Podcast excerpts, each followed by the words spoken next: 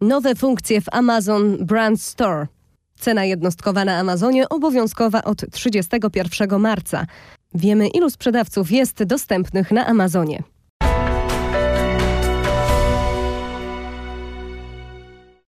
Angelika Wielgus-Lach, zapraszam na e-commerce news.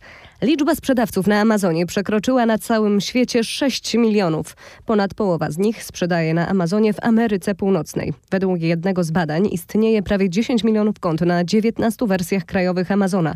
Wiele z tych firm sprzedaje natomiast równocześnie na kilku rynkach, zwłaszcza w Europie. Dlatego liczba unikalnych sprzedawców jest znacznie niższa. Amazon co roku dodaje od 7 do 800 tysięcy nowych sprzedawców.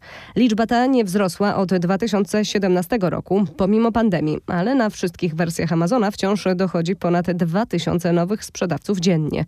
Natomiast w Niemczech w ciągu ostatnich 12 miesięcy przybyło ponad 18 tysięcy niezależnych sprzedawców. Polska, Niemcy, Wielka Brytania, Francja, Włochy, Hiszpania, Szwecja, Holandia tworzą rynek europejski. Reprezentuje on 24% wszystkich sprzedających.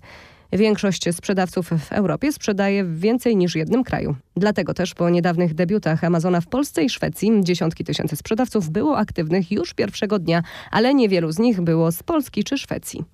Od 31 marca tego roku wszystkie oferty produktów konsumenckich w Wielkiej Brytanii, Niemczech, Francji, Włoszech i Hiszpanii będą dezaktywowane, jeśli nie zostaną spełnione nowe wymagania dotyczące podawania ceny jednostkowej. Po dezaktywacji ofert, które nie będą spełniały nowych wymagań dotyczących ceny jednostkowej, będzie można je znaleźć w zakładce Performance. Nowy obowiązek dotyczy wszystkich przedmiotów sprzedawanych w następujących kategoriach: produkty dla dzieci, żywność i napoje, leki i higiena osobista, uroda, zwierzęta domowe, wino i środki czystości. A teraz we Flashu o nowych funkcjach w Amazon Brand Store. Właściciele marek Amazon mogą teraz przesyłać dokumenty dotyczące produktów, takie jak instrukcje instalacji, przewodniki zgodności i przewodniki rozwiązywania problemów, aby były one dostępne dla klientów na stronach szczegółowych produktów. Klienci będą korzystać z tych treści przed zakupem w celu podjęcia decyzji zakupowych i po zakupie, aby jak najlepiej wykorzystać produkty, które kupują. Dzięki zamieszczaniu dodatkowej dokumentacji marki mogą zmniejszyć liczbę telefonów do działów obsługi klienta i zwrotów produktów, a także zwiększyć satysfakcję klientów. Bez względu na to, jak kompletna i wszechstronna jest strona oferty, zawsze będą pytania od potencjalnych klientów, a ci, którzy już produkt kupili, mogą mieć pytania posprzedażowe. Czy pandemia przyczyni się do powstania nowego pokolenia boomersów? Dostawca usług płatniczych Klarna prognozuje wzrost wyżu demograficznego w wyniku pandemii i uzasadnia go zmienionymi nawykami kupujących.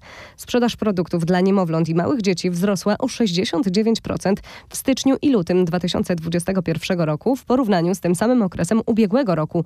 W szczególności wzrosła liczba kupowanych przewijaków, książeczek dla niemowląt i łóżeczek dziecięcych. Wynika z danych klientów Klarna. Jeżeli ta teza potwierdzi się, również w innych zestawieniach danych najwyższy czas, aby zastanowić się nad dodaniem produktów tej branży do swojej oferty.